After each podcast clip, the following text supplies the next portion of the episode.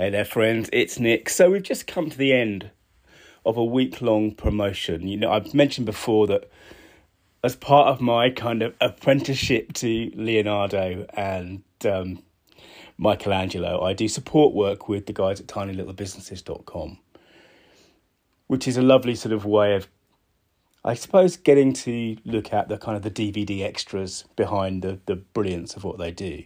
But also, there's something I, I really love about it's a really nice thing about support, which is that people email in with a problem and you get to help them with the problem. You get to make their lives actually better. And you also get to react, react and interact with other human beings. One of the things that I taught my kids, and I've mentioned this before on the podcast, when I, you know, when I'm buying something, I'm talking to a shop assistant or a, you know, somebody, I pretty much always ask them about their day or I ask them if they've been busy or something to get a conversation going.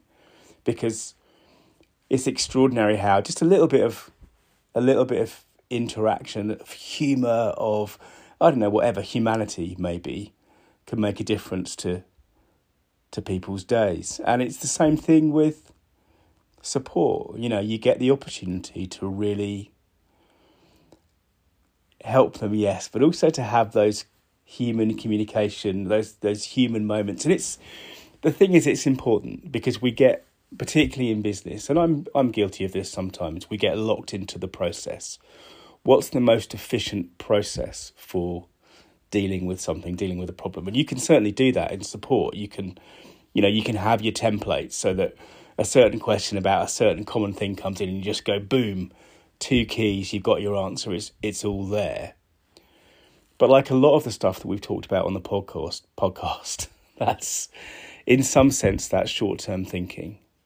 And sometimes if you're not careful, the the process reveals itself to the customer in a well, frankly, not a great way. When I was working back at IBM in one of my early roles at IBM, I was working in Basingstoke and we had a meeting. I can't remember exactly what it was about, but there was a there was a a company that wanted to come in and see us. To, they were obviously pitching us some kind of product or service. It was two two guys in their forties. That's what I remember. And they came in and we had a meeting, and the meeting was okay. Not not great. We didn't we didn't buy anything from them at that point, but it was okay. And a couple of days later, I got a letter. I got a letter from these two guys saying how how fantastic the meeting had been, how much they'd appreciated the time, and how interested they'd been in, in you know what we'd said, and we hope we can do, um, you know, we can we can revisit this soon.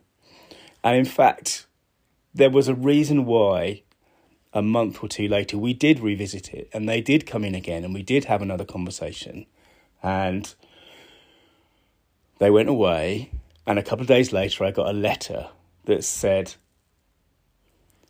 thanks for your time. We're really interested in what you're doing. It was exactly the same letter. In fact, it wasn't just the same sentiments, it was blow by blow the same sentences, the same words, the same paragraphs, the same ending. And it it because I saw behind the curtain. I saw behind the curtain of what they were doing. Of course, it totally negated not only the first letter, but the kind of the relationship that I thought I was building. Because somewhere in their process, they just had this thing where, okay, when we've had a meeting, we send off this letter. And it was exactly the same. And